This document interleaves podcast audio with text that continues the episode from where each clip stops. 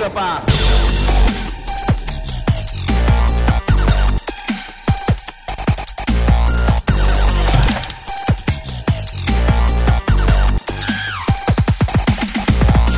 皆さんこんにちはエクストラパスポッドキャストですズボンですどうも、慎太郎でございます。はいお疲れ様でおす疲れ様です。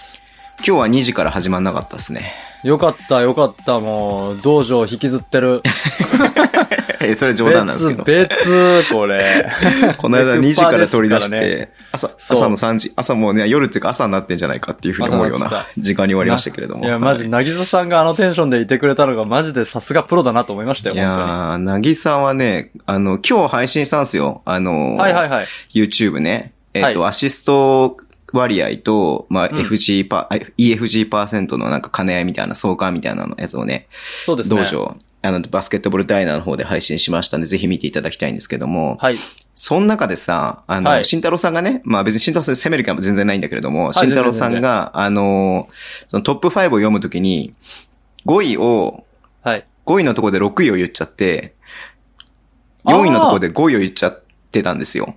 あ、あららららららら。まあだいぶ、いや、だいぶ前なんで、多分忘れてると思うんですけども、何週間も前なんで、はい。はいで、慎太郎さんが、僕ちょっと言い間違えました、5位からやり直していいですかっていうふうに言ったんで、はい。あ、じゃあ全然ややり直しましょうっつって、そこ、慎太郎さんもう一回やり直した時に僕が、あの、はいなぎさちょっと、あの、フレッシュなリアクションでお願いしますねっていうふうに。はいはいはいはいはい。はい。すんごいなんか必要以上にめっちゃテンションそう高いリ。アあクションしてなるほど。ありましたね。思い出した思い出した思い出した。思い出した思い出した思い出した。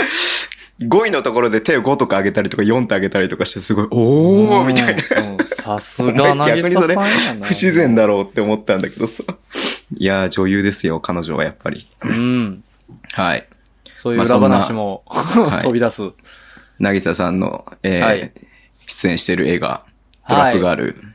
いやー、はい。YouTube でも告知をし、のやつを撮ったんですけれども。撮りましたねえーもう公開が終わりました。終わりましたね。いやー、予想外に短かった。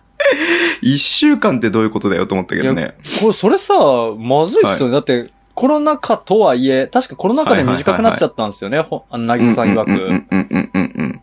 で、制作サイトこれ、ねうん、う、訴えられないの？と思っちゃいましたよ。だって、どこで収益取るの？スポンサーとかがついてるわけなの？あの、興行収入以外でね。ねえ、うんそうもうだから DVD とかネット配信とかそういうところで撮っていくしかそっかそっか、ないんじゃないですかねそういうところで。撮るしかないのか。うん。だって12日に公開して、はい。先週の土曜日とか、うん。えっ、と、8日間しかやらなかったわけでしょ？いやいやいやいや。いや、申し訳ないけど、見に、見に行きたかったけど行けなかったうんわ。本当は1ヶ月ぐらいある予定だったんですよね、なぎささん曰く。あ、多分ね、そんなこと言ってたよね。うん、かわいいそうに。はい。前日にね二人の僕うん。だからもうマジで。サインしてもらおう、サインしてもらおう。ごサインしてもらって、もらう、もらうだよ。サインしてもらう。もらいに。それやればいいじゃん。あの、ダイナーのさ、企画はいでもいいし、エクパの企画でもいいんだけれども、あの、サイン付き DVD、うん。はい、1名様にプレゼント。ねどうする応募が殺到したら。え。いや、殺到するでしょう、そりゃ。そっか。まあちょっと、なぎささんの女優の活動の方にもね、僕ら興味持っていこうと思ってますんで。マジで見たかった。なんでハマら、ハマらいで言うんですか いや、マジで見たかったん本当本当行きたかった。本当行きたかったけど。うん。まあちょっと僕の場合ちょっと地のね、あの、ちょっと距離的な問題もあったりとかしますんで、はい。プラッと行ける距離じゃないんで、はい。ちょっと問題だなって。そこは問題でした。はい。本当に渚さん失礼しました。失礼しました。はい。で、そんな感じで行きましょうか、今週も。はい。はい。じゃあ、ニュースです。はい。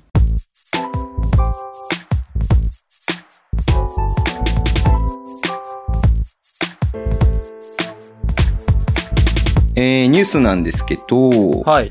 まあ B1 がね、ちょっと、えー、バイウィークお休みだったっていうことで、まあ B2 の試合はありましたけども、この後ね、エクパーティーでちょっと話しますんで、はいえー、まあちょっと気になったニュースから行こうと思いますけれども、まずは、はい。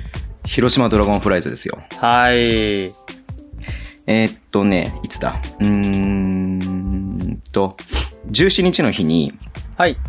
えー、堀田ヘッドコーチ、はい。ホッティね、ホッティが、えーはい契約解除ということでリリースがあって、はい。その次の次の日かな？うん。えー午前中にね、平日でしたけれども、えーはい釈野さん。はい。はい。僕らもね、あの、エクストラパスで最初イイベントやらせてもらいましたし、うん。はい。まあ、ダブ撮りのね、あの、最新のダブ撮りで、渡辺拓馬さんと、えーはいアスフレのね、岩井コーチと、あの、対談もしているので、皆さんお馴染みだと思いますけども、横浜のファンとかはね、特にね、えー2シーズン続けて、えーうん代理ヘッドコーチを務めたことでお馴染みの、おなじみの、シャッキーことね、釈野さんですけれども、はい。ほんまにシャッキ いや、みんなシャッキーって言つってるよ。あシャッキーって言ってるよ。そうよはいうんホッティ、ホッティシャッキーですから、はい。が、えー、まあ、引き継ぐということでリリースがありました。はい。もともとはね、釈野さん U15 のヘッドコーチね、うん。その、それこそ、あの、ダブドリは U15 のヘッドコーチとしてえー乗ってましたけれども、はい。えーまあ、U15 の方は退任をして、U15 のアシスタントコーチが、まあ、ヘッド、あの、U15 のヘッドコーチを、になるっていうことで、えー出はい。ていって、えーはで、まあ、指揮を取るってことで、まあ、ここまで、えー広島5勝ですか？ご賞です。はい。ということで、まあね、リーグでも最下位の戦績なので、はい。まあ、その責任を取ったっていう形で、ホッティがね、解除になったんですけれども、うん。まあ、まず思ったのが、はい。なんで今と思ったんね？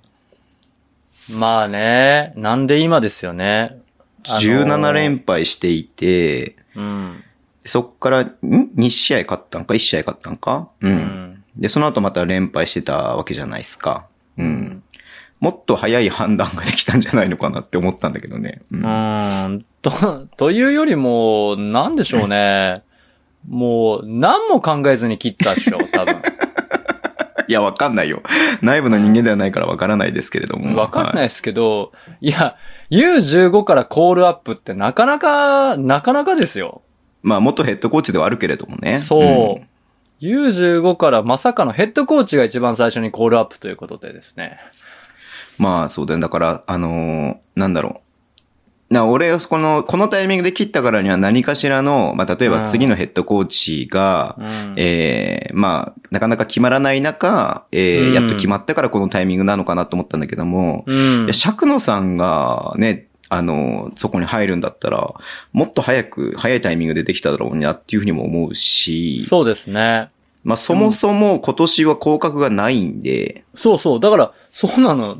別に、別に切んなくてもいいんじゃないのかな。良くないって思いますよ、そうだよね。だその、うん。ホッティのやりたいバスケを、こう、ね、うん。今年は1年間しっかりやって、浸透させて、うん、で、まあ選手も、まあね、残すなら残して、中核の選手は。でもじゃあはい。来年頑張ろうよっていうふうにもできたかもしれないんですよね。うん。はいまあスポンサーに言われたのか、何に言われたのかわかんない。まあチームのね、うんその方針なのか何かはちょっと伺い知れませんけれども。うんなんでこのタイミングなのかなっていうのが一番僕の中でスポンサーも何。も、スポンサーも何も今コロナ禍だから観客そない入らへんしさ、うんうんうんこれで観客動員がとかっていう話じゃないわけじゃないですか。うん。うん。うんただ新潟に連敗したっていうだけでしょまあね、そのん直前で起きた事象としてはね。うんうんまあ、慎太郎さんが言うに、こう、何も考えずに、まあ何も考えてないことはないとは思うんだけれども、うん。あんまり深く考えずに決断をしたのかはわからないですけれどもね、はい。うん。ちょっと、なんかちょっと疑問が残るなっていうのは正直僕の、うん。僕の中ではそう思ってます。はい。うん。別に釈野さんの、あの、釈野さんがなることが疑問に思ってるっていうんじゃなくて、そうそうそうそうそうまあタイミングもそうだし、タイミングもそうだし、まあ今シーズンのことも考えたりとかするとね、ううん。ん。なんかね、僕、僕の単純な先入観ですけど、僕 NBA とかもずーっと、まあ、あの、ちっちゃい頃から見てたわけですよ。で、、僕シーズンの途中でヘッドコーチが変わるのが大嫌いで、ああ、うん。わかりません？それでいい結果になったことってなんかあります？って思っちゃうんですよ。まあ、俺が知ってる限りはね、あのー岡田、岡ちゃんしかいないね。あ、あ確かに、確かに、確かに。岡ちゃんは確かに。えっと、ごめん、二十数年前の話。あ、十、ん？え？えっと、あの時日韓ワールドカップじゃない、え、その前だから。違う違う違うフランスフランスワールドカップだから98 98年だよね。サッカーの話だし、しかも。うんそう。岡ちゃんは まあ岡ちゃんぐらいしかいいないよね。しかもシーズンっていうか代表のね。そうですね。はいはいはい。鴨さんを更迭して。そうそうそう。あれは素晴らしかったと思いますけど、正直。うんそのぐらいしかピンとこないよね。うん。え、なんかあるかな？シーズン途中でヘッドコーチ交代してうんバリバリ勝ち始めたとか。負けなくなったとそうだか、うん。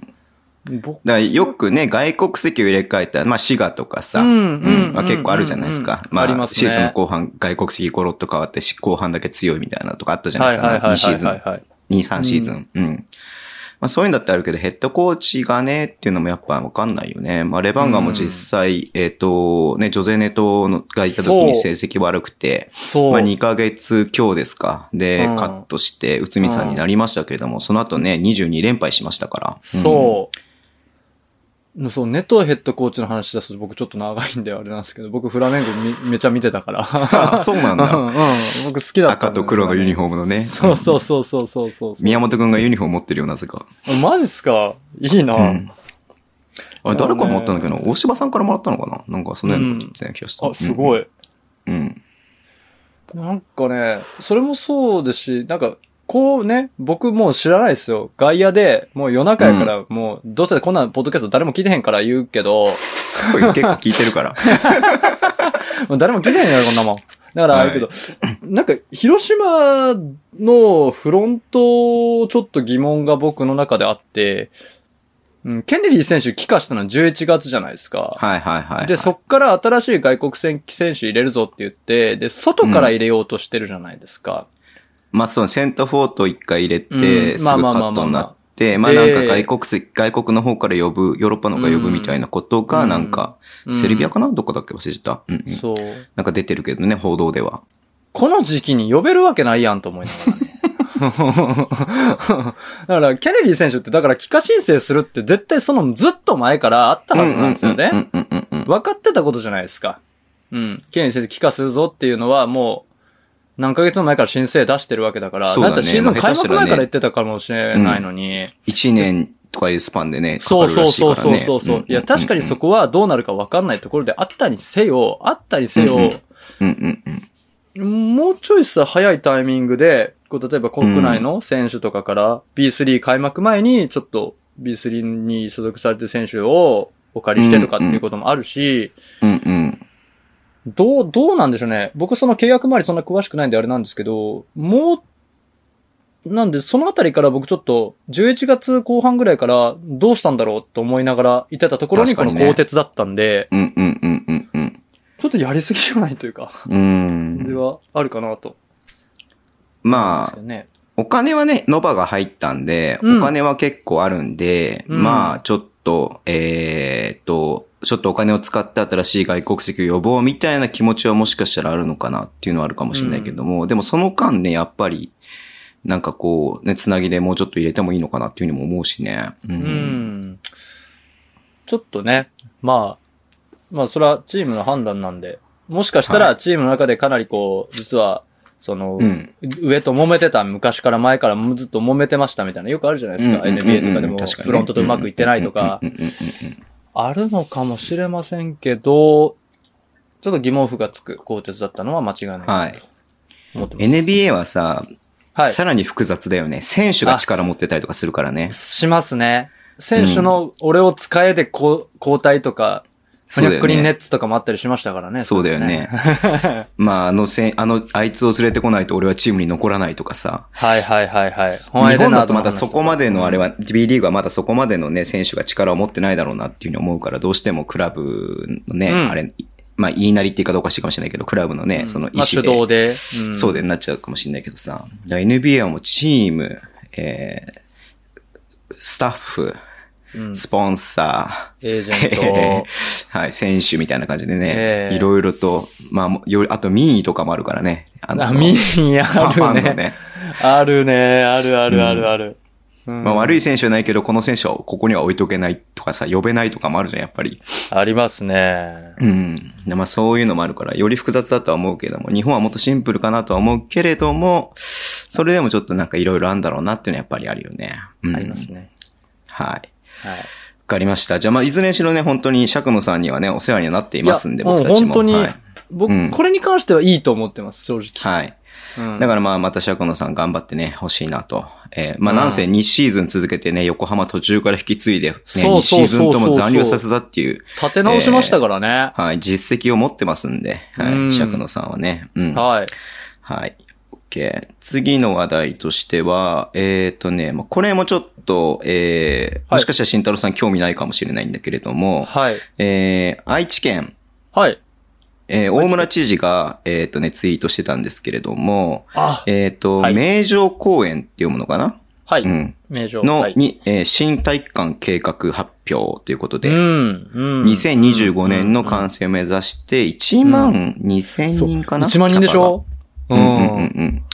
で、まあもちろんこれがね、あのー名古屋が、名古屋のチームが使うっていうふうにはまだ明確には言ってませんけれども、はい。まあ多分、なダイヤモンドドルフィンズはここを使いたいんじゃないのかなっていう感じではありますよね。そうですね。ね。はい。いや、もう全部使ったらええんちゃう名古屋の人。ごめん、最大キャパがい1万7000人だ。うん、めちゃめちゃでかいやつでしょ？僕1万2000だと思ってたら1万7000だったんですね。そうだね。で、あのーまあ、アリーナの完成のね、内装のイメージの、えー CG が上がってまして、はい、見ました。はい。で、バスケットボールの国際大会を想定したイメージっていうことで、観客席は1万5000席確保できる計画。はい、はい、はい、はいはい。で、まあ見るとね、あのー埼玉スーパーアリーナみたいな感じで、コートから結構2階、1階席の高いところまでなだらかにね、こう坂になってる感じなんで、まあすごく、まあ NBA とかもこういう感じだよね。うんそうですね。まあバスケ向きな感じで作られるんじゃないのかなと。いですよねうことですね。はい。うんまあね、西側にこういうのがね、まあ今ね、あの沖縄にも作ってますし、えーうんまあ、西側にこういうのができたりとか、まあ東京はね、代々木第一があったりとか、はいうんまあ各地にこういうのができてくるとね、うんワクワクするぞってやつだよね、ほんとね。いや、ほんとワクワクしますね。北北海道のボールパーーク構想みたいなのもあるじゃないですか。はいはいはいはいはいはい。うん。そういうのと同じで、多分そういう発想でやってもらえれば、別にその、体育館、そのバスケだけで使うわけでもないでしょうから、あの、うん。MSG みたいな感じで、イベント会場とか、そういうのも併設してやったりとか、他の競技もやったりとかあると思うんで、いやもう、ねえ、だから俺、だから、み、名古屋に結構愛知県とかにチーム多いから、うん。まあそれは企業、まあその母体のチーム、もともとね、うんというところはちょっともしかしていろいろあるのかもしれないですけど、ね、B2 のチームとか、はい。ね、B1 の名古屋とか、うん。3まあ、あとは年。さ、その、チャンピオンシップの決勝をここでやるとかね。ああ、いいですね。まあ、横浜ほど入らないかもしれないけれども、ううんん。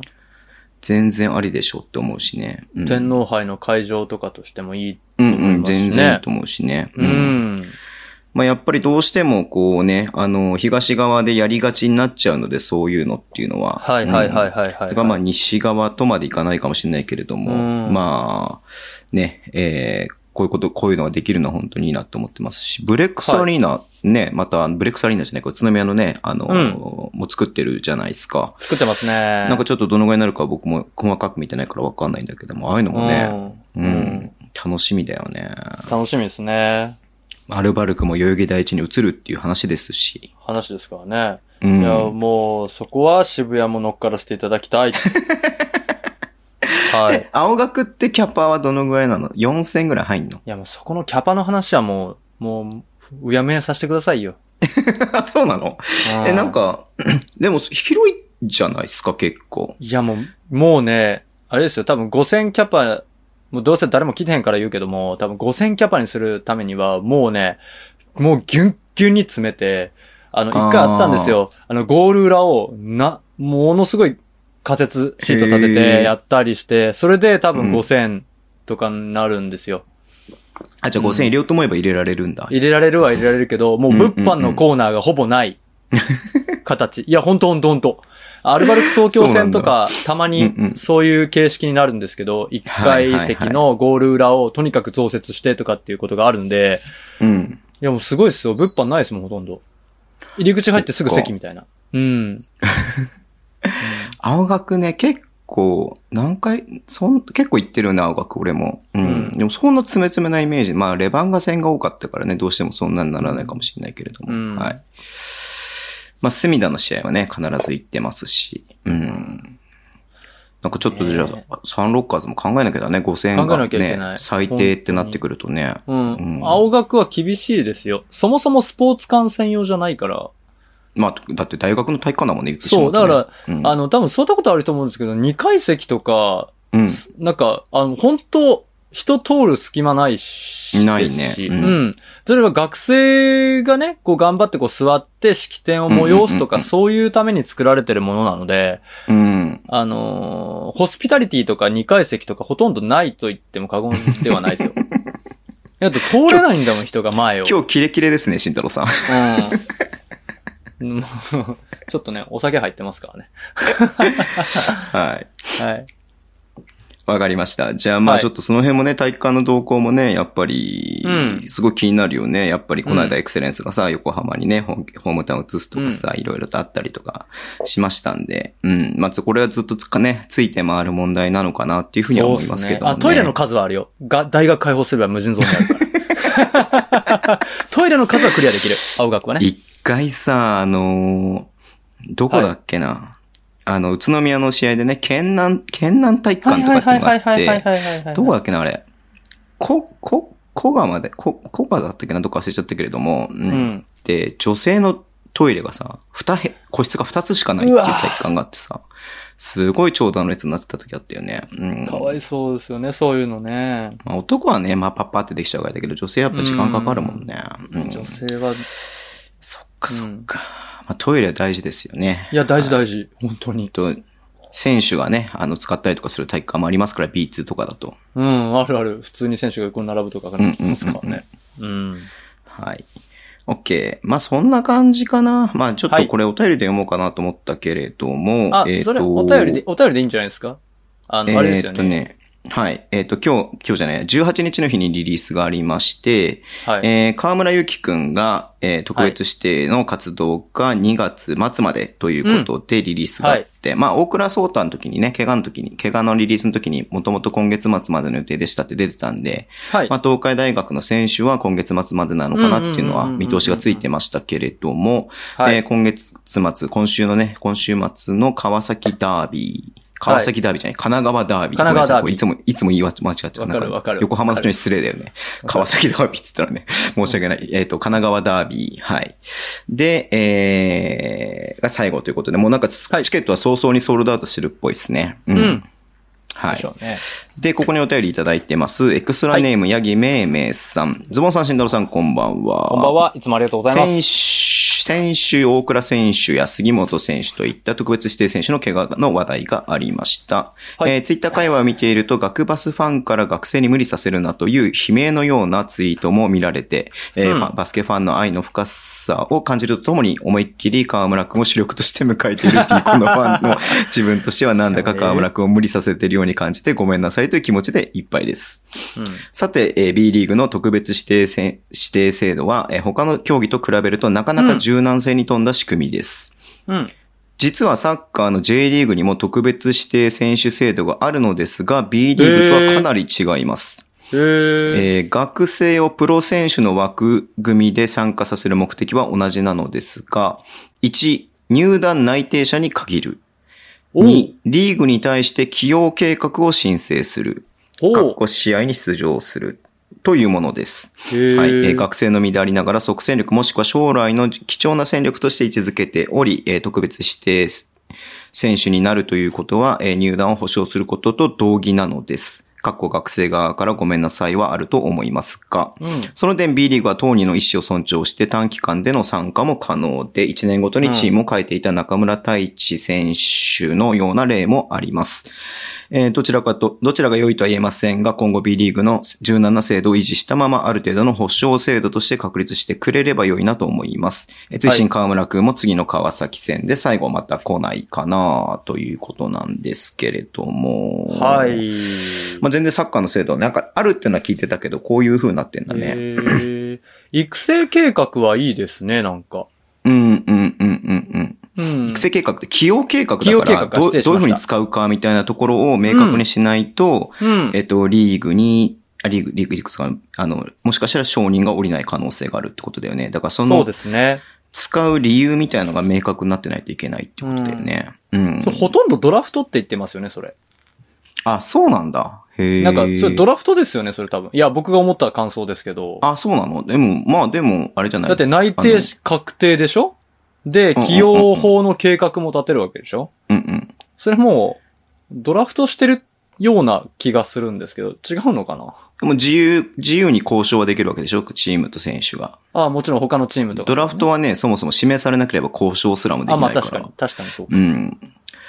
まあ、うんそう考えると、まあ、どうなんだろうね。あの、そもそもそのお金を出さない、無償でやるっていうところにやっぱり違和感を感じてる人はめっちゃ多いんじゃないのかなっていうふうに思っていて、僕も感じてます。なんで無償なのかなっていうところの、なんだろう、その、理由というか、意図みたいなのって何なのかなって今考えながら読んでたんだけど、なんで無償なんだろう。別にお金出してもいいと思うんだけどな。うん。うん。出すべきやと思いますよ。もしかしたらそれはあれなのかな ?JBA の方の選手登録とかのアマチュア関係なのかな、のとかっていう。うんあくまでアマチュア契約である、アマチュア選手であるっていうところとプロ選手でお金をもらえる選手であるっていうのは、はい住み分けて考えなきゃいけない何かがあるのかな？別にそれでも。別にいいと多分あると思うけどね。思います。だからそれでも N、アメリカの NCWA とかでも結構問題になってるじゃないですか。めっちゃなってるね。うん、大学で収益をめちゃめちゃ、だって、あれでしょ？デュークとかだって、その選手のグッズとかだけで2億ぐらい売り上げあるんでしょ？そりゃそうだよ、だってね。うん。うんどデュークかごめんなさい忘れちゃいましたけど、うん名門大学は、その収益だけで何億もあるのに、選手たちには還元しないんですかみたいな話は結構出てるし、うん。厳しいですよね。なんか、えっと、スポンサーから何か、確か、なんだっけな、レブロン、レブロンが何かシューズをもらったとかで、例えばなんはいはいはいか問題になったりとかも昔あったじゃないですか。うんうん。結構厳しいが、そこ多分、まあ、各国が抱える問題なんだと思うんですけども、まあ、あの、お値段は置いといて、柔軟な、その、チームを変えられるとか、うんね、その、しがらみがないっていうのはすごく、あの、経験としてはいいのかなと思っていて、そうだよね。うんあ、の、お題目として、B リーグのお題目として最終目的というか、代表の強化っていうのがやっぱりある。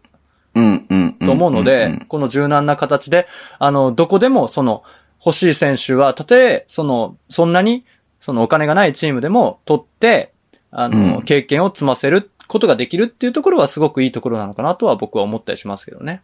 確かにね。うんまあそうだよね。まあそれでまたお金の話になっちゃうとさ、結はい局お金の持ってるチームに行っちゃうっていうのもあり得るからね。う。うんん。ですね。わかんないよな。わかんないですね。でも別になんか払ってもいいんじゃないのかなと思うけどね。払ってもいいと思いますようん払っちゃいけない理由がわからない。うん。スポンサー難しいのかなあでも結局さ、はいお客さん呼ぶために使えるわけじゃん、河村君しかりさ。はいうんね、3円がさ、長蛇の列ができるとかっていうのもさ、そうそうそうそうそうそう、うんなんぼ稼いだんと思いますけどね、去年。結。局プロなんだからさ、もちろん勝つことは大事だし、勝つことを目的に試合をやるんだけれども、はい。結局プロってことはお客さん呼べる人が一番偉いわけじゃん。もちろん。うん。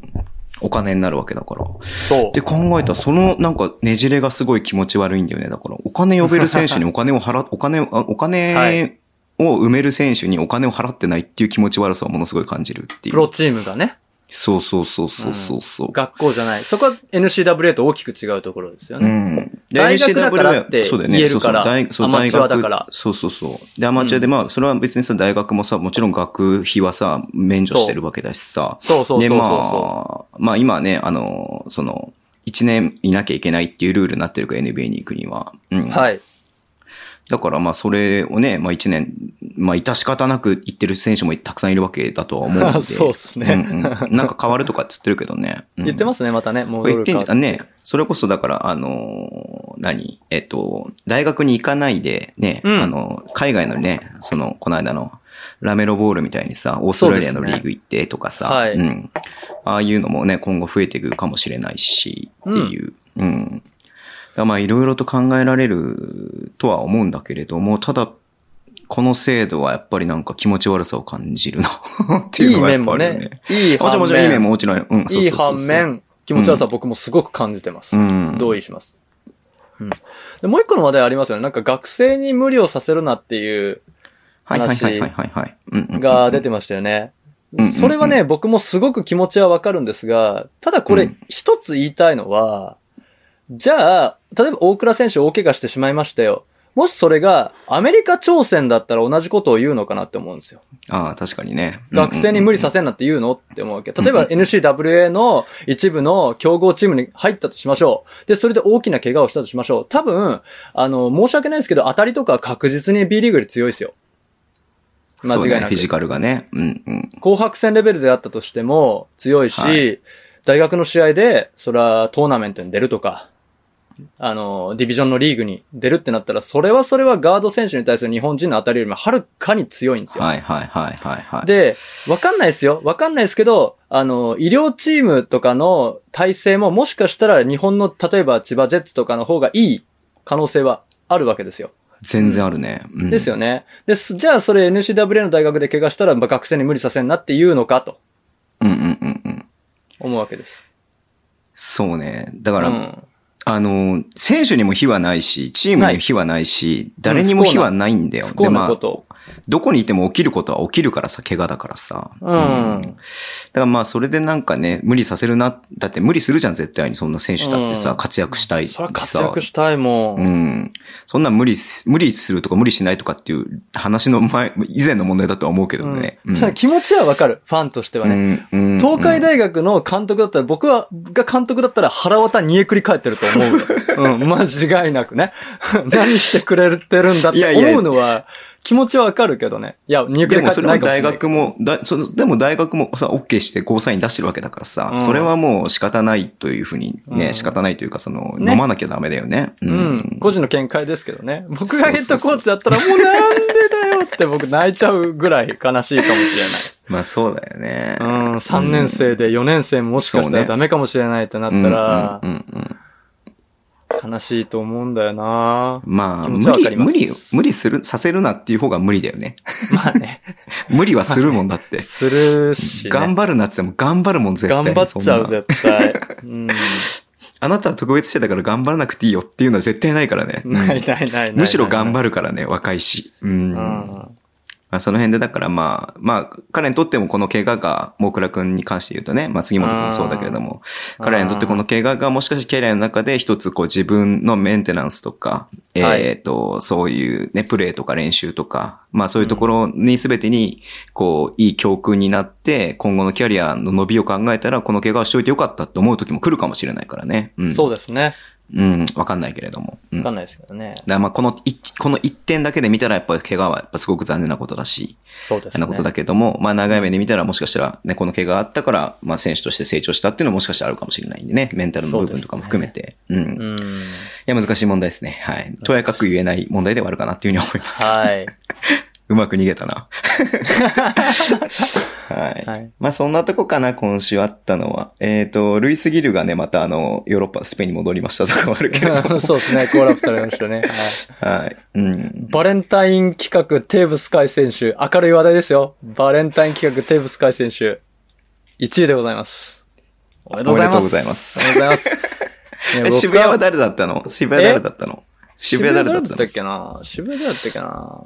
ごめん、全然、全然その辺を話すつもりがなくてさ、全然、まあちなみにレバンガはニック名誉でした。はい、対象は。ああ、いいですか。じえーっと、えー一応言っときますか。えーっと、はい1位テーブス海、2位岡田優太、えーはいとあの、富山ね、3位増田圭介、川崎ね、えー4位、えー牧隼人、えーはい琉球、5位が坂部君ということでした。はい。はい。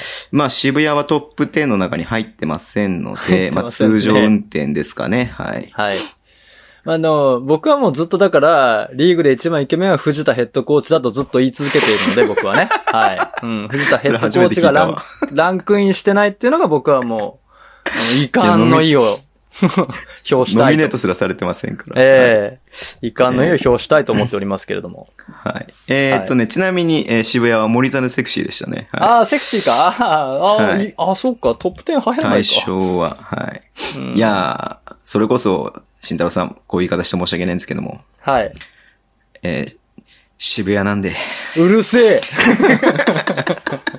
うるせえわ。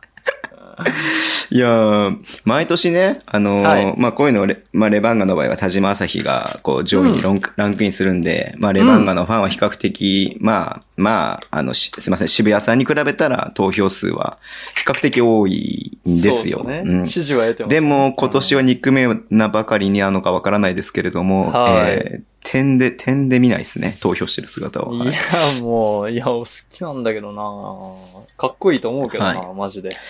ちょっと誰だろうな まあ、テーブス海はかっこいいし、まあ、宇都宮の選手はね、やっぱりね、うん宇都宮はやっぱファン投票強いんで、うはい。ん。で、すごい注目してたのがサーディ・ラベナですよ。ラベナね。サーディ・ラベナ、えー、うん3円が、えー英語で、こういう風にツイートしてくれっていうのを、毎はい回毎回上げてたんですよ。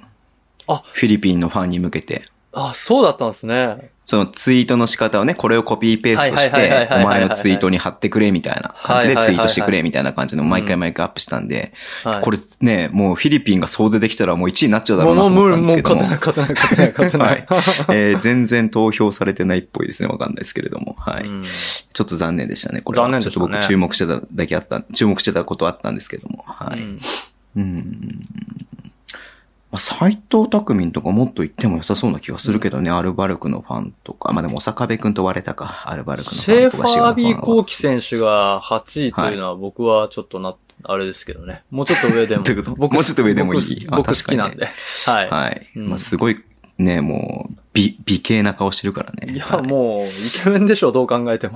そうだよね。はい。オッケー、わかりました。じゃあそんな感じで、はいえーっと、次のコーナーに行きたいと思います。はい。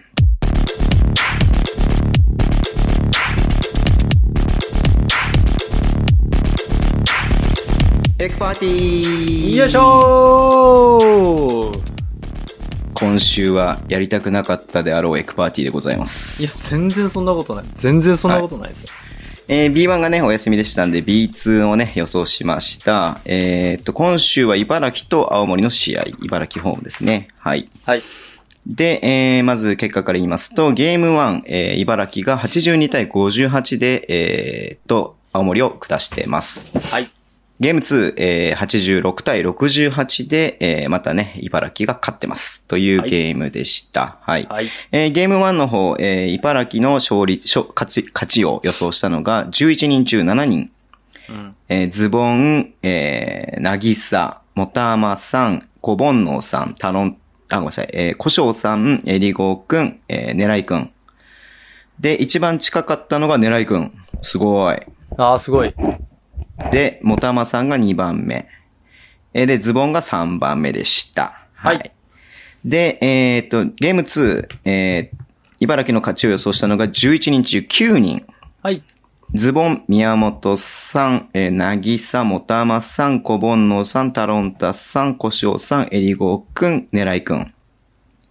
で一番近かったのが、えー、もたまさんとねらいくん。ああ、同率でししたはいで、さ、3番手が小煩悩さんということで、得点割り振ったんですけど、ちょっとね、なんか1000人ぐらい入るかなと思ったら、ゲーム1が571人。ねえ。ゲーム2がちょっと738人なんで、まあ倍にしてもよかったなって後からね、そうっすね。ちょっと思いましたけども、後からちょっと倍にするってわけにもいかないんで、そうですね。ちょっとせっかく狙いくんがね、ここで2つ続けて、えー1位を取ったにもかかわらず、えー獲得ポイントが372ということで、ちょっと寂しくて申し訳ないなって、ちょっ申しと、訳ないですね。運営側としてはちょっと責任を感じるような感じますね。はい。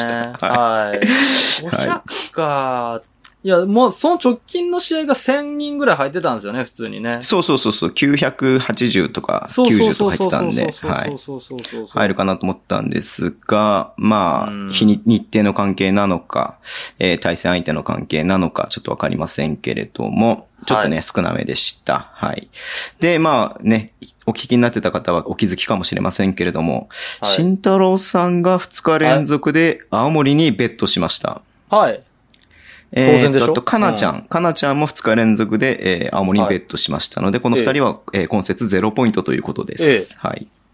で、トータルしまして、えーここまで、えーなぎさがえー1位変わらず、2位、こしょうさん変わらず、3位、慎太郎さん変わらず、で、4位が僕、えー5位が、えっ、と、えりごくん、6位、宮本さん、7位、もたまさん、8位、こぼんのさん、9位、かなちゃん、10位、狙い君、11位頼んださんということで、まあ大きくね、変わってないですね。今節は得点が少なかったとのもあって。うん。はい。どうですか？慎太郎さん。えー、まずはいなんで青森に2勝を？はい。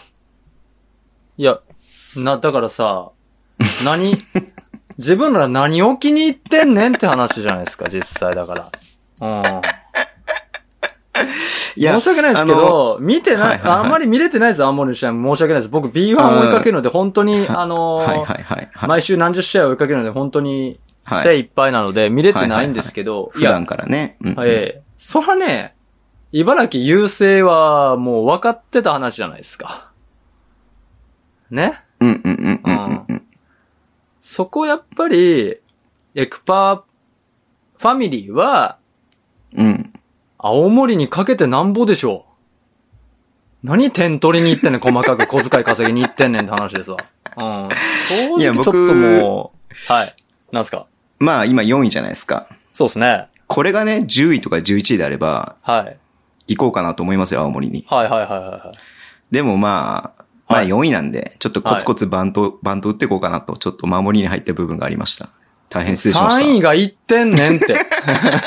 3位が1点ねんって。なんなん？だからね、だからもう、だから、ファミリーがね、1、2、3、4とかもう地獄絵図やから、企画倒れ、企画倒れ地獄絵図や企からね。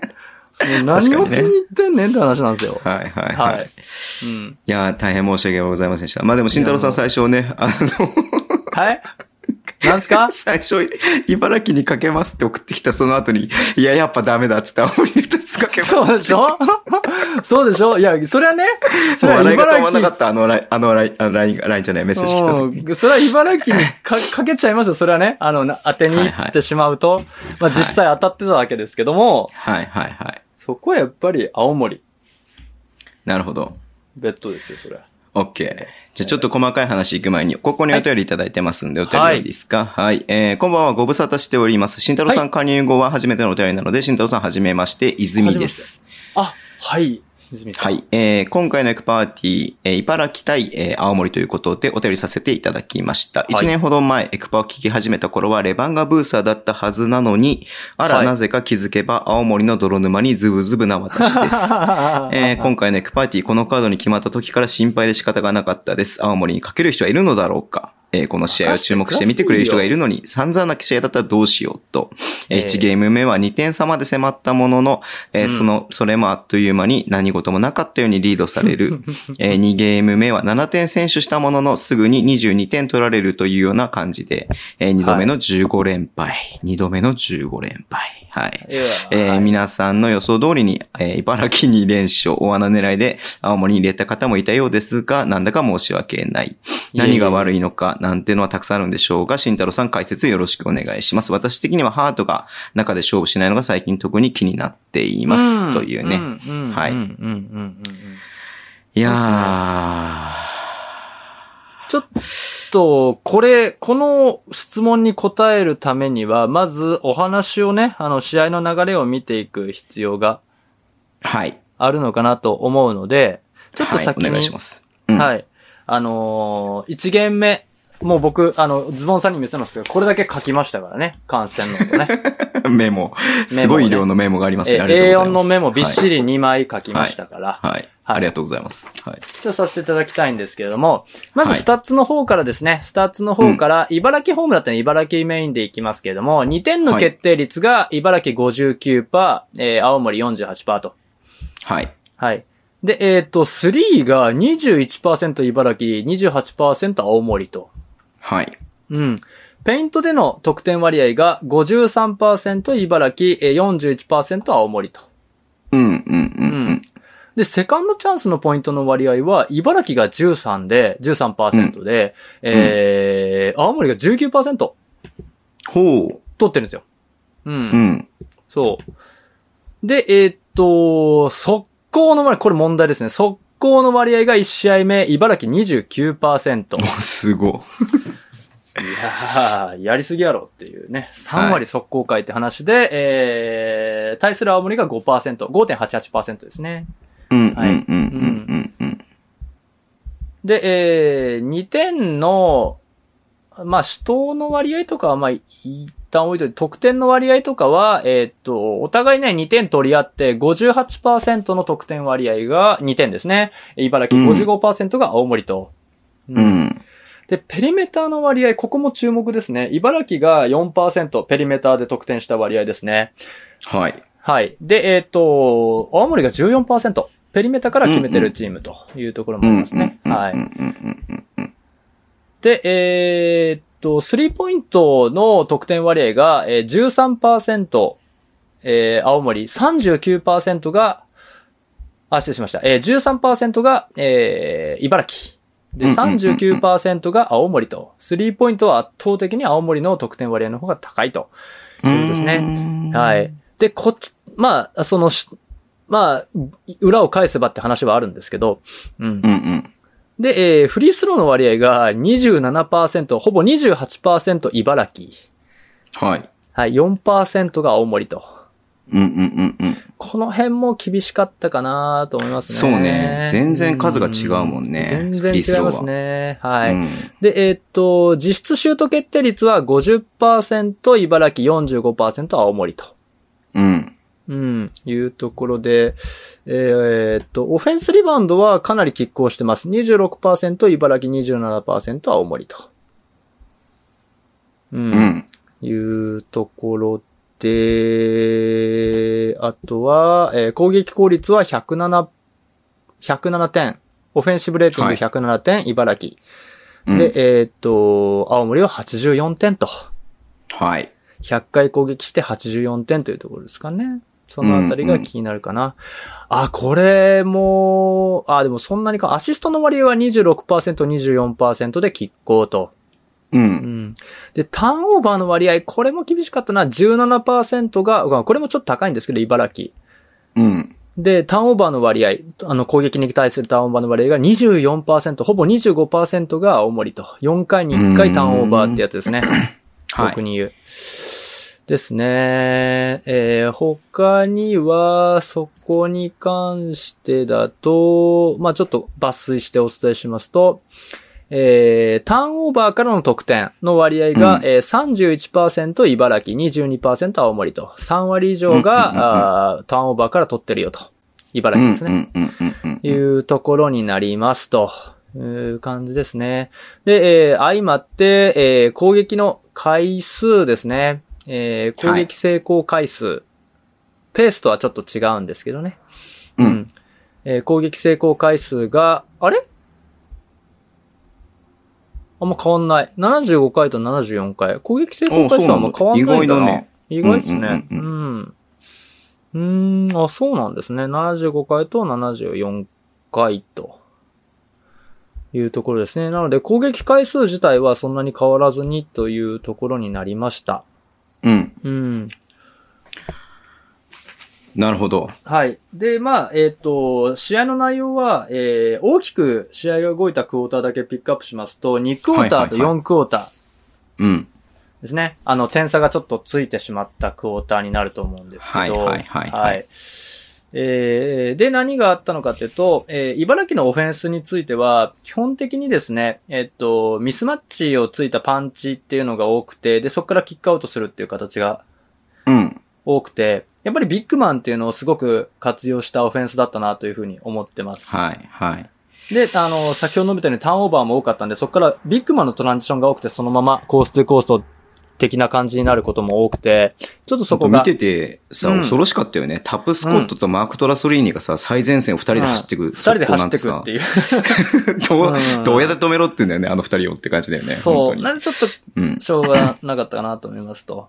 で、うんえっ、と、途中でね、ファールがちょっと混んじゃって、青森の方が。で、2-3に変えたんですね。で、そこもね、もうローポストでも簡単に崩してきてて、うんあの、ロブパス一発で崩れちゃってたんで、その、うんゾーンが崩れたっていうよりも、あの、3次元で崩されたっていうようなイメージが非常に強くほうて。ほうほうほう。うん。うん。もう飛ばされたら上で何もできないみたいなね。そうそうそうそうそうそう。んんんそのまま取ってシュートとかアリウープ気味にシュートとかが多くて。うんで、逆にそれをがかなり有効に効いてるんで、茨城は外を打たなくなって、まあそれは打たなくていいから打たないよって話。で、うんゾーン相手でスリーを打たないっていうなかなか珍しい状況になって、うん。ただまああの、シュートは決まるし、フリースローはもらえるしで、稼いで、うんガンガン稼いでると。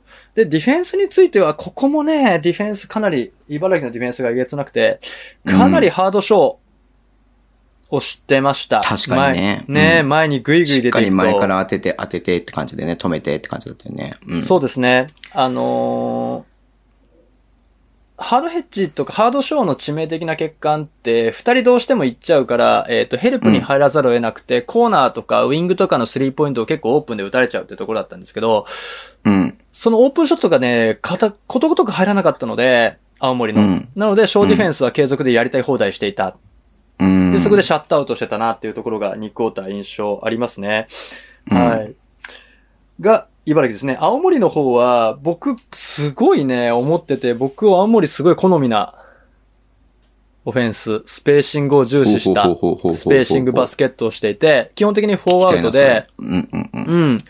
えービッグマン同士のピックアンドロールもあるし、ちょっとね、あの、面白いセットも結構使ってて、うんえっとね、えーっとね、なん、5本指、5本の指を出すサインのセットをよく使ってて、はいはいはい。ポイントガード選手が指をこう5本上げて、パッて手手を上げ、一瞬パッて上げるセットがあるんですけど、うん。うん。それだとね、えっとね、面白くて、えっと、ほかなりフォーアウトのサイドを重視した、コーナーフレアを使った後にバックドアして、コーナーフレアを使った選手がピックアンドロールもらって、さらに、あのーポストアップするみたいなのがあったりとか、それを結構使っていて、面白いなと思いましたね。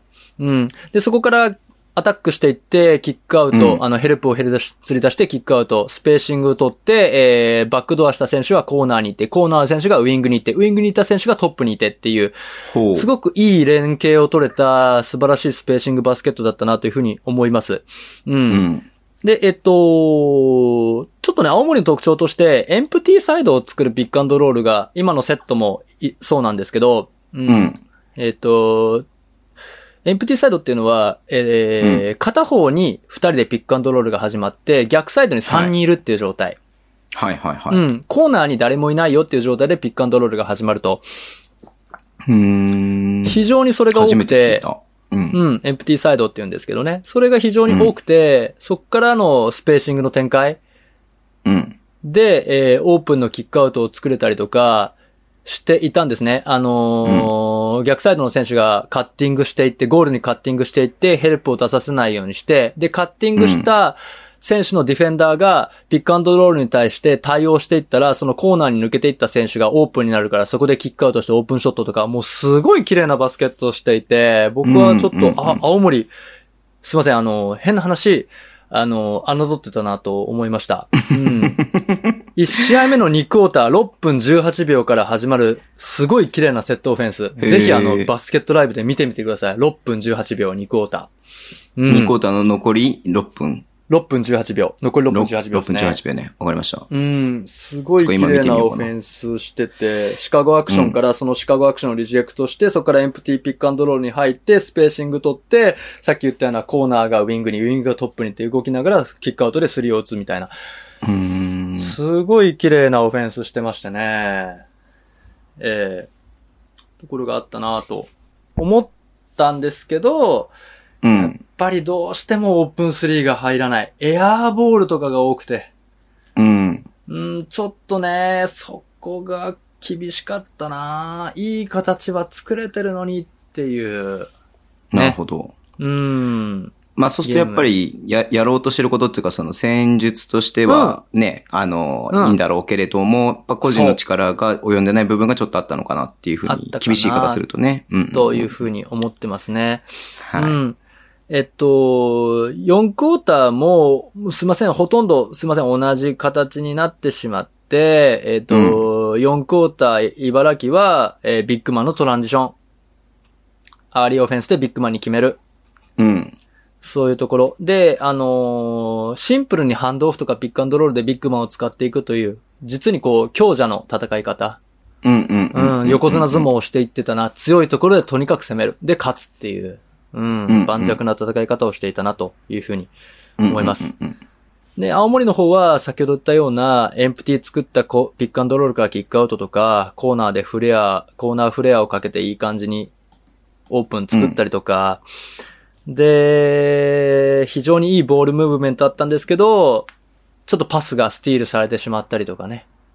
うん、ちょっと読まれてスティールされてしまってるっていうところがあって、あとは4クォーター、まあちょっとピックアップすれば6分、残り6分7秒に綺麗なセットがあったので、青森をあまり見ていないという方は、に、うん。4クォーターの6分7秒の綺麗なセットを見てもらいたいなというところ。さっきの2クォーターの6分23秒見ましたよ。あ、本当ですか？キックアンドロールから、はいえっ、と、ゴール下に突っ込んでって、はいキックアウトして、綺麗にね、逆サイドの、で、キックアウトして、スリーポイント、綺麗に入って。美しかった。いいよねこれは綺麗ですね美しい。こういうプレーをできるチームなので、は楽しかったな見ててと思いました。しかも日本人選手で全てクリエイトしてるっていうね。そうそうそうそうそう、その時間、オンワンの時間だったんで。ね。うんうんうんうん。はい。なるほどただね、うんちょっとね、スリーが入んなくて、ビッグマンにやられて、ってうん。いうゲーム1でございました。なるほどね。はい。はい。じゃあゲーム2も少しだけ、ちょっと時間もあれあれそれそれになってきましたんで、少しだけちょっとお話しさせていただくと 大丈夫ですよ、全然。はい。せっかく、はいあの、A42 ページ書いてもらったんで。すいません、はい A42 ページびっちり書きました。これもうね、見せたいぐらいです。本当に。うん、はいびっちり書きました。で、えーっと、2点の決定率、この試合2点の決定率がやばくてですね、茨城は53%で平常運転なんですけど、青森がね、33%しか入ってなくて、厳しいね。5割は最低でも欲しいよね。欲しい。うん。厳しいっていうところで、で、スリーポイントは、えー29%、27%、茨城29の、青森27%と、でね、はいペイントの得点割合もね、それに引きずられるようにしてね、非常にまずくて、ペイントの得点が、割合が、茨城が43%、青森が24%。おー。ペイントでペイントが24%。24%、ちょっと厳しいかなやっぱり、っていうところでしたね。うーん、何点だ、ペイント。14点。おー。うーん、ペイント14点はちょっとまずいかな単純に4で割っても、3点ちょっとがうん1クォーターに。そう、1ことで。それはちょっともう、ありえん数値なんで、僕の計算ミスだと信じたいですよ、マジで。ゴール下が1本ちょっとっていうのはね、1個、10, 10分間で厳しいですよね。厳しいっすね、うんやっぱりね。もうそこに集約されたのかなというふうに思っていて、かといってじゃあね、フリースローで得点してるのかというとそうでもないんですよね、やっぱりね。フリースローの圧倒割合も的にフリースロー、あ、どうぞ、はい。はい、23%と12%。茨城23の。33本与えちゃってるからね。そう、そう。で、青森7本しか打ってない、もらってないんで。そう。うんこの差は大きいし、結局。あの、今回僕 B2 の試合結果、予想と試合結果 YouTube ライブだったんですけど、はい。やっぱ勝ってるチームはふ圧倒的にフリースローの数が多い。ああ、TFT ですね。うんどの、そう、どのチームを見ても。うん。やっぱここにすごい差が出ちゃうなっていうのがあるよね。ありますね。はい。TFT。うん。スリーポイント、フリースロー、ターンオーバーですね。はい。うーん。ショット決定率はちょっともう、いね、うん。EFG は50%、茨城の36%、青森。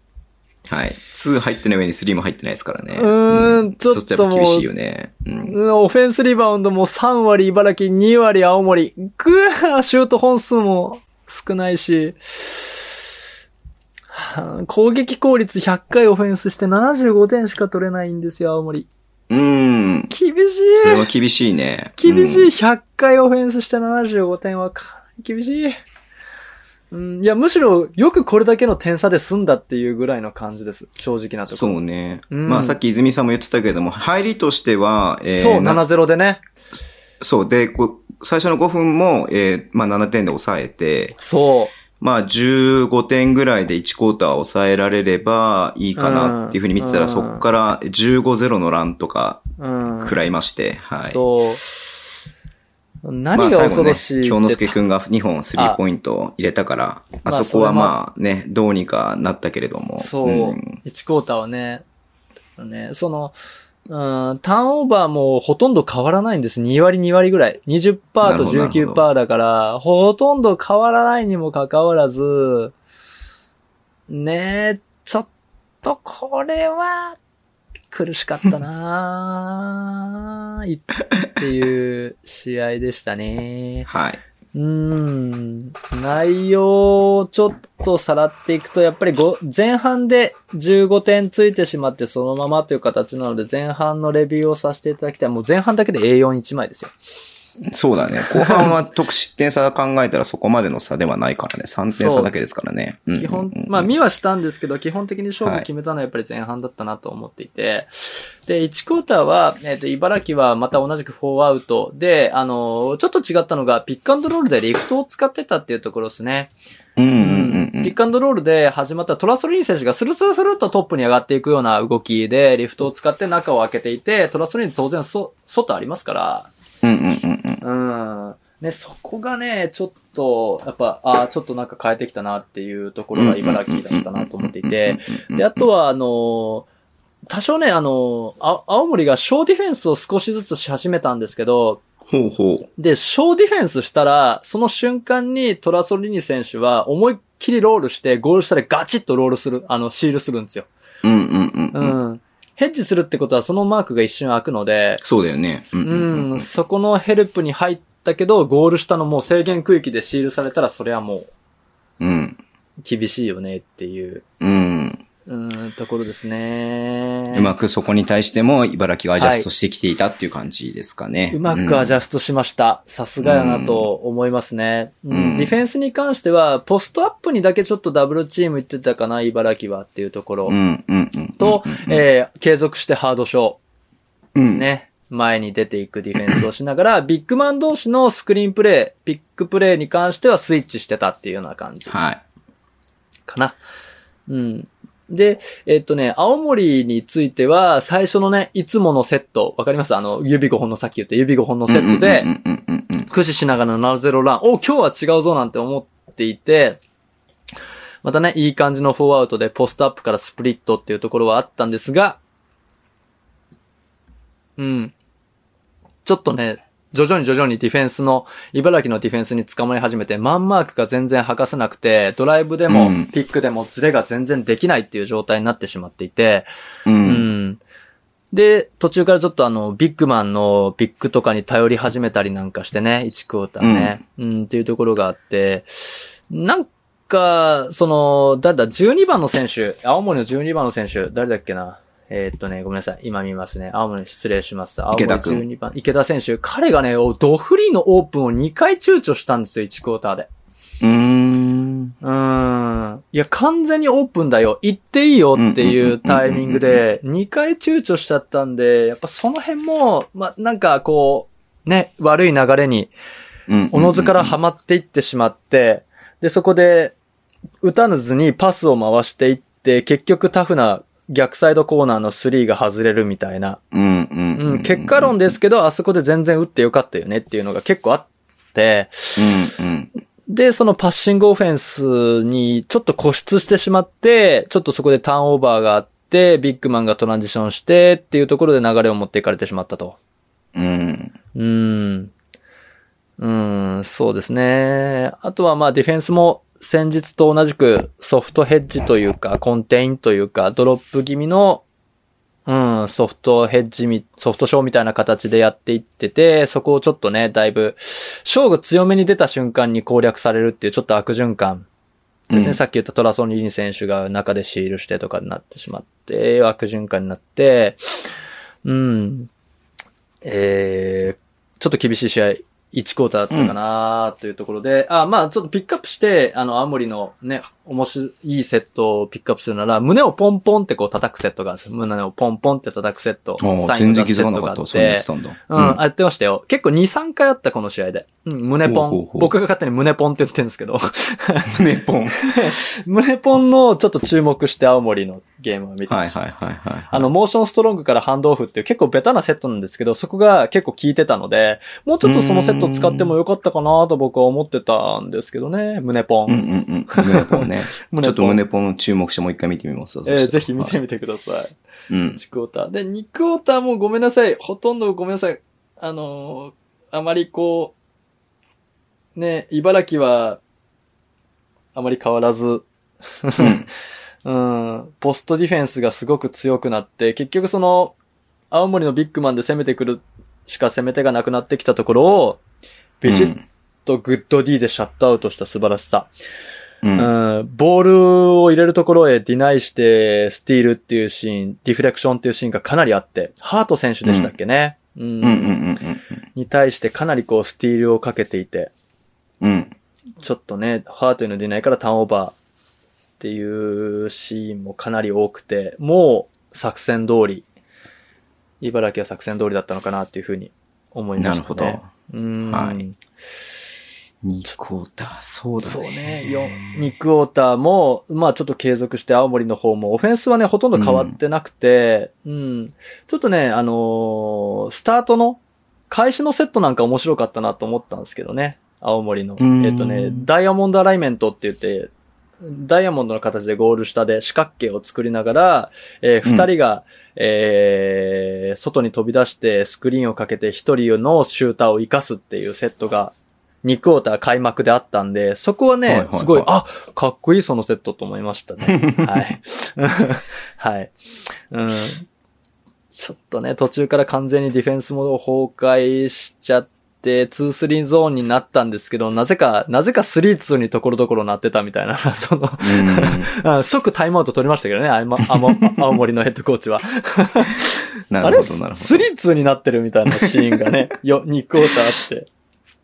そそれはまあちょっとまずいね、さすがにね。ちょっとマジでまずくて、さすがにまずいね。コミュニケーションが全然取れてなくて、うん。えうん。で、さすがにタイムアウトポンって取りましたけど、青森は。うん。ちょっとねで、トランジションディフェンスも、それはあの、ビッグマン二人走られたらファールして止めるしかないから、フリースローバンバン与えちゃってみたいな、確かに確かに、それは何回もあったね。うんありましたよね。うん。厳しかったな横綱相撲、茨城にされたなっていうところで。はい。で、えーっと、泉さんのご。質問にようやくお答えするとするならば、何が足りないんでしょう？ハート選手のワンオンワンっていうところが攻めれてないというところについては、何が足りないか、これを言ってしまったら分析担当として終わりなんですけど、うん。個人の能力ですね。うん確かにね。確かにそうかもしれないね。うん。オープンシチュエーションはかなり作れていた。うんうんうん。いい形でショットも打ててた。うん。セットオフェンスも綺麗にね、ハマってる時はハマってる。そううん。あの、セットのバリエーションで言えば、青森の方が多く使ってたんですけど、うんうん決まらない。うん。なるほど。はい。うん、ハート選手が攻めれてなかったのも、かなりディナイがきつくて攻めさせてもらえてなかったっていうところが、うんうんうん2試合目については大きかったのかなと思ってます。攻めてなかったというよりも攻めさせてもらえなかったっていう感じですかね。その通りですね。うん。うん。僕はそう思う試合でした。はい。青森すのオフェン、バスケット好きです。でも。うんまあ、なんだろう、わかんない。あのー、別に意地悪なことを言うつもりは全然ないんだけれども、まあ、はい逆を返すと、まあ、うまくいかないから、一たくさんバリエーションを出してたっていうふうにもあるかもしれないね。茨城の方はね、何個かのバリエーションでうまくいっちゃってるから、それやり続ければね、それがはい残したことはないっていう感じで、しっていうのもあるかもしれい。ないなっていう感じだよね。うんうんストロングポイントを的確につくセットとか、プレーを選択していたっていう茨城のその作戦も素晴らしかったなと思います。うん。うん。なるほど。はい。はい。ありがとうございます。はい。またちょっと、慎太郎さんの解説を聞いた後でね、また見ると、うん。また面白いかなっていうふうに思うので、はい泉さんはもう青森ばっか見てるんでね、ぜひ青森もう一回見てみてください。はい。はい。胸ポンと5本指。確かにね、それちょっと注目したいね。はい注。目してください。はい。ありがとうございます。じゃあ次決めましょうか。はい次行きましょうか。天皇杯まだ先ですよね。天皇杯まだ先ですね。天皇杯はまだ先、だいぶ先ですね。2週間ぐらい先、2週間以上先だね。はい。はい。えっ、と、B1 第24節はい。ですね。もう24はい節。か。はい。えっ、とね、23節が先週あったんだけど、ほら、あのーはいアジアカップの関係で飛ばして、あの、日程変更になっちゃったんで、うん。そうですね。で23節は飛ばして24節をやるらしいですね。はい。はい。えっ、と、カード読んでいきますね。島根、はい渋谷、はい。広島、千葉、はい。秋田、北海道、はい。えー宇都宮、三河、はい横浜、川崎、はい。えー、新州、新潟、はい。えっ、と、名古屋、アルバルク、おーはい。京都、大阪、はい。えっ、と、三円、滋賀、富富山琉球はいはいはいはいはい。富山琉球？おー富山琉球ですね。富山、富山ホームですね。はい。はい。何か気になるのありましたか？富山琉球じゃないですか？これは。富山琉球やる？最近富山も琉球もやってないかな？やってないと思うんで、やりたいな富山琉球ね。あとはまあ、さっき、新藤さんも、名古屋、東京とかも名古屋、一緒ですね東京。名古屋新州、新。潟、名古屋、東京。この辺も僕はうん。いいかなと思いますね。最近やったのは、大阪、渋谷、東京、うん富山やってるね。東京富山やりましたね。富山やったイメージある。1月の末にやってるね。1ヶ月前にやってるね。うん。えっ、と、琉球はやってないか。琉球しばらくやってないね。そう、琉球やってないんですよ。秋田、北海道もやったし。1月13日に、えーうん琉球三河、これ天皇杯だ。うんうん、ううんん。あの時はあんまり琉球良くなかったからね。そうですね。じゃあ、琉球、えー、あ、ごめんなさい。富山琉球にしましょうか、富山ホーム。はい。はい。じゃあ、えー、27日と28日で行われます、えー、富山と琉球のゲームを次は予想しますので、えーはいリスナーの方もぜひね、見ていただけるとより楽しめるかなというふうに思いますので、よろしくお願いします。お願いします。ほい。よろしいですかね、じゃあ、エクパーティーは。はい。大丈夫です。じゃあ、次行きましょう。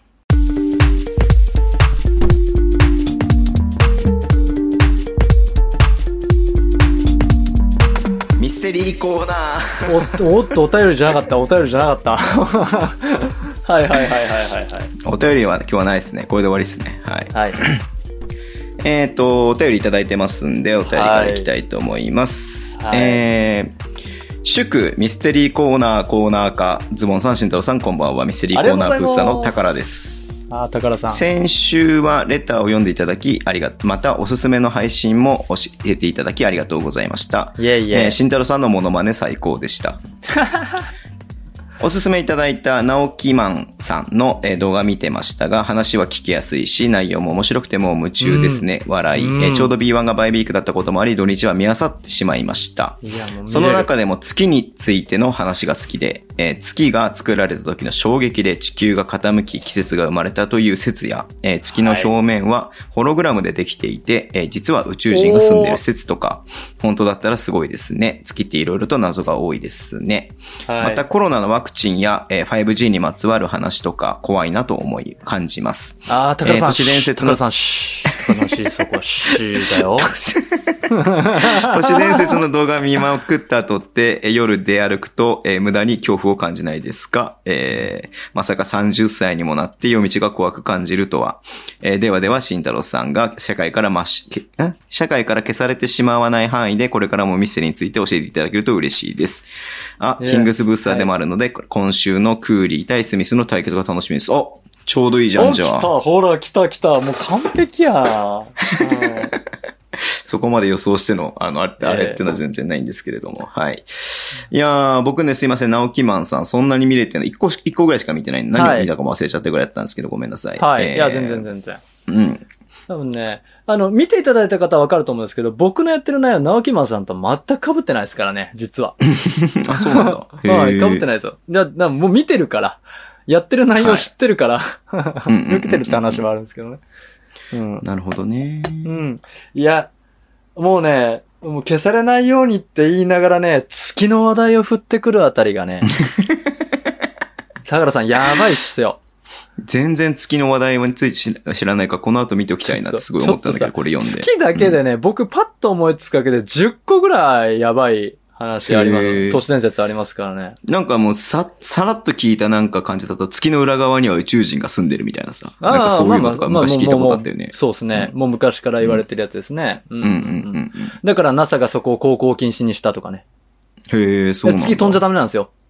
へえ。うん。航行禁止にしてます、NASA が。だって、飛ぶって言ったって飛ばないでしょそう、いやロケットとかでも、行ったらあかんでって。そっか。今あれだもんね。あの、個人、個人っていうかなんつうの、その、そういう機関じゃなくてもね、うん個人でなんかそういう風にロケット飛ばすとかさ、飛ばせる。そういう宇宙開発みたいなことね、やってる人いますもんね。うんそう。日本もやってるし、テスラも、はい。スペース X もやってるし、ううんん。うんうん。飛んじゃダメっていう風にしてますよ、今。へえ、うんそうなんだ。いや、もうね、月はね、やばい。うんうん。もうちょっと話すと月がなかったら水なかったっすからね。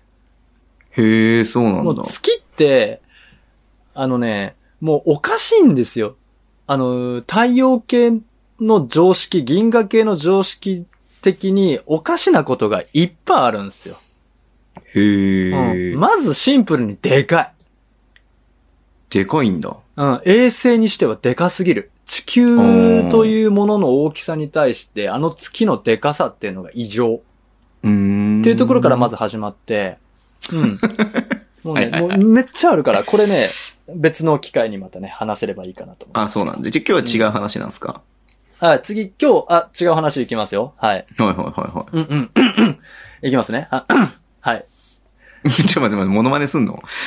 編集点作りました、今。え、じゃあ待って待って、あの、おまじさ、あの、俺、あさってから出張でさ、もう詰め詰めだからさ、あんまりさ、俺の手間を増やさないでほしいんだよ、本当に。モノマネしまーす。モノマネします。おいはい初めて見たらモノマネしますって言ってモノマネ始める人。なかなかいないよ。えなかなかいないよ。はい。我々が存在しているこの次元。この次元が一つのバタフライエフェクトによって無数に存在するっていうことはいいよね。それが多元宇宙論。もし CIA から消されたと目される有名ミュージシャンが別の次元で存在していたとしたら 信じるか信じないかはあなた次第です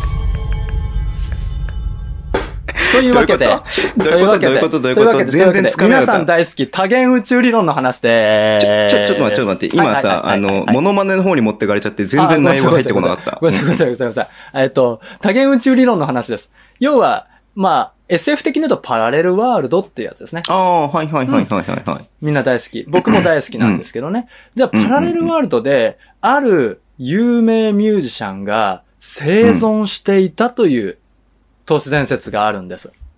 2パックでしょ、2パック。え？ツーパックじゃない。つもっと、もっと大物。いや、2パック大物ですよ、2パック。大物です。ごめんなさい。あ、語弊がありました。まあ大丈夫。どうせ誰も聞いてへんから。大丈夫や。え、だから大物ミュージシャンって言われてパッと思いつくのはジョン・レノンとか。当てちゃったねけ？最初から当てちゃったけ？当てちゃった系です。もうちょっとボケるべきだた？ったそうですね。ちょっと、正直。死んだ大物ミちょっと待って、やり直していい？やり直していい、はいはいあの別に、あの、これさっきの使うけれども、やり直していい？はい。えー、有名ミュージシャンか。はい。うーんと、いや、ジョン・レノンかな。うわ、だ、どないやねん、もう。どないやねん。何のテイク2やってん、今。はい。でちょっと、まパッと思い浮かばなかったね。そうですね。はい。もう CIA から消されたと目されてるあたり大体そういうことですわ。うーん。じゃあちょっと行きますね。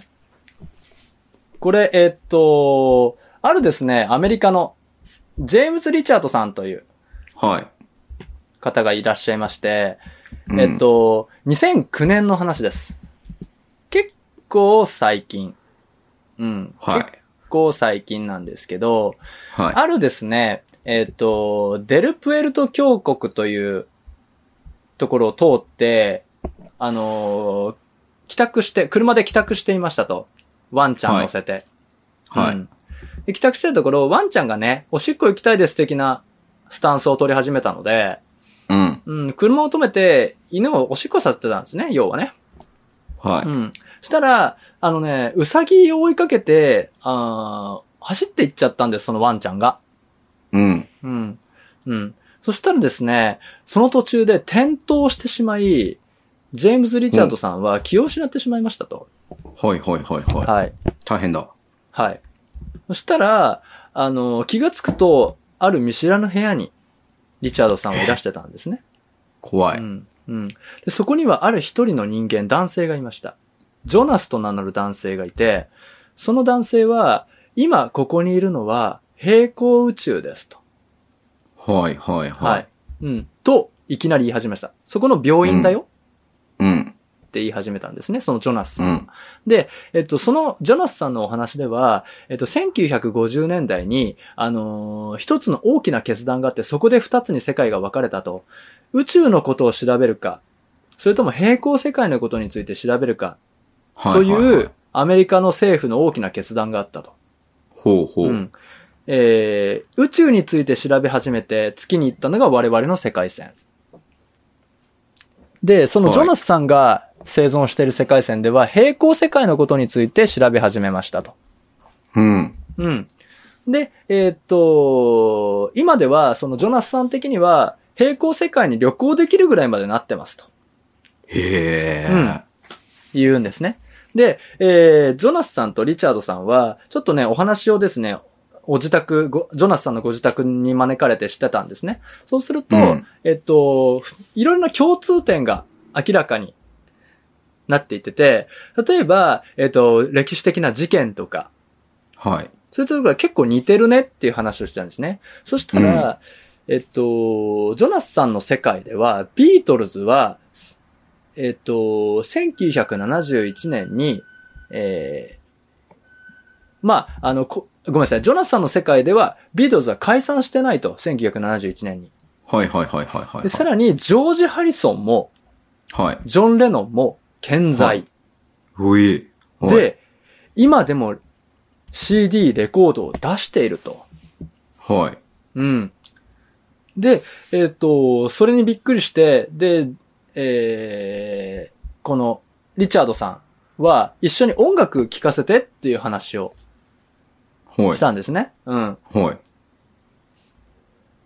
えっと、有名なアルバム、サージェント・ペッパー、うん。ビートルズの有名なアルバムがあるんですけど、サージェント・ペッパーもあって、うん。で、ちょっと様子が違うと。うん。ジャケットのね。うん。似てるんだけどちょっと違うと。うん。で、他のね、持ってる6つのアルバムタイトルは、全く全然聞いたことのないタイトルだったと。へえ。はい。で、えっ、と、んこのビートルズの音楽を、そのリチャードさん聴かせてもらっていたんですけど、ちょっと、あの、これさ、あの、か、くれないって言っちゃったんです。ちょうだいってコピーして CD 焼いてちょうだいって言ったんですけど、えーただね、あのーそれはちょっと、お土産とかも写真とかも全部ダメと。それはパラレルワールドのルールで決まってるんですよと。うん世界線が変わっちゃうから、それはダメだって決まってるんで、それはごめんなさいって言ったんです。はい。で、あのーそれで事なきを得て、ああ、ああって思ったんですけど、あの、ジョナスさんが、うんあ。の、来客対応を一瞬した時があったんですね。呼び鈴が鳴って。おい、お家のね。その隙になんとこのリチャードさん、その音源を、ポケットに忍ばせることに成功して。おおよくやった。よくやりましたよね。で、はいあのー、ジョナスさんはご飯を振る舞ってくれたんですけど、あのーまあ、こっちの世界と似てる食べ物を食べたんですけど、ちょっと、そろそろ帰らなきゃなんて言いながら、ね、あのーうん早くその、テープを聞きたいから、音源をね、持ち帰りたいから、あの、食事も早々に、あの、帰りたいって言ったら、そのジョナスさんは、ある機械のスイッチを入れて、そのポータルっていうものが、門ですね、が出現して、そこを通るといけるよ、なんて言いながら、言ったんですね。なんかこう、水に濡れるような、水浸しのところに、なんて言うんでしょうね、なんて言えばいいんだろうな。えっとね、えー水の中に入るような感覚、うん。ドブンってこう、入るような感覚がして、ワンちゃんも一緒にいたんで、ドブンってこう、入ったんですけど、あの、出てきたら当然体は全然濡れてないと。うん、うん、うん、うん。でもワンちゃんは、ブルブルブルってこう、わかります？こう、水を払う。水濡れたと思ってるからね。うんそう、ブルブルっていう素振りを見せたのが ちょっと面白かったですうん。うん。うんってご本人はおっしゃってて、で、その、その、気になるのはやっぱ音源じゃないですか。はい、はい、はい、はい。確かに。うん。なんとその音源、YouTube にあります。へえ。はい。というわけで、その音源を再生したいんですが、はい。はい、聞きました。はい。どうですか？ビートルズだね、普通に。ビートルズでしょこれ。うん。うん。これね、あのー聞いた人たくさんいるんですけど、はい。によると、あの、ドラムの叩き方とか、ギターのリフとかが、ビートルズの特徴がそのままだと。はい、はい、はい。うん。普通にいい曲なんですよ。いや、ビ、いや、もうビートルズって言われなくてもビートルズだなと思いましたよ。ですよね。ビートルズサウンドですよね。ごめんね、ば、バカみたいな、えなんかちゃんと理解してない感じで聞いちゃうけど、これの、この曲は、はい。こっちの世界ではリリースされてない曲なわけ。もちろんされてないです。だけれども、その世界でリリースされたとされているビートルズの曲なわけですか？その通りです。へえ。ええ、これに関してはさ、ビートルズ側はなんか出してるの？声明を。え一切、あ一切出してい。ない。うん。へえ。なぜかって出してい。ないから、出してませんっていうしかないじゃないですか。だって。そうだよね。うんんんんうちのビートルズの曲じゃありませんっていうしかそうだない。うんからうんうんうんうん。どうすか。もう、でもね、これ、ちょっとネタバラシじゃないけど、ちょっと話をしちゃうと、うんこれは多分、あの、捏造した曲だろうっていうのがやっぱり大勢なんですよ。いや、それはまあ信じないじゃないですか、普通は。まあ普通にね、普通にそんなことっていうふうには思うよね。うんうんでもさ、捏造でもよくない？夢あるじゃん。これこそまさに、確かにねまさに都市伝説ですよ。いや、これだってうんうんね、聞いた方わかると思うんですけど、普通に聞けちゃうのよ。うんううんん。これをもし自作でうんうん作ったとしましょうよ、捏造で。はいはいはい。これ相当すごいでしょ？どっちにしろ。確かにね。うん、その腕の技術の方が都市伝説でしょ。どうやって作ったんだみたいなね。うんいや、多分作ったとしたら、例えば、あの、今までの曲とかうんうん。の旋律を細かく切って、例えばあとは、あの、皆さん、ビートルズのもメンバーが出したソロアルバムとか、うんうんうん。うん。あの、ビートルズにない曲にしなきゃいけないから、うんうんうんうん。ソロアルバムとかから、もう切って切って細かく、切って切って合わせて合わせて、やらないとできない。へえ、すもごいうね。その技術の方がすごくないってうんうんうん思うんですよ。うん。だから僕はうんうんうん、どっちでもいいなっていうスタンス。なるほどなるほうど。ん。いやー、平行世界はね、よく話聞きますよね、なんかこう。聞きますよね。うん。うん。まあさすがに僕は、あれだけど、まあでも人間ってさ、はい。まあ例えばあの時にこっちの選択をしたらどういう人生になってたんだろう。はい。こういう選択肢選択をしてたらこうどういう人生だったんだろうみたいなのっていうのはいっぱいあるわけじゃないですか。そありれこそますね。いろんなじ、うんまあ、それこそ毎日、一日、一日どころか、毎分毎秒選択をしてるわけだから、うんはい。まあそんなんあるからさ、まあそうなった、どうなったんだろうっていうふうに思い、思い馳せた結果、そういうふうなこと、平行世界っていう考え方をするっていうのはすごく理にかなってるなっていうふうには思うけどね。そうですよね。あのうん。ーあるかないかは別としてね。うん。うん、そ、今すごい、たの、へ都市伝説をズボンさん今楽しんでますよね。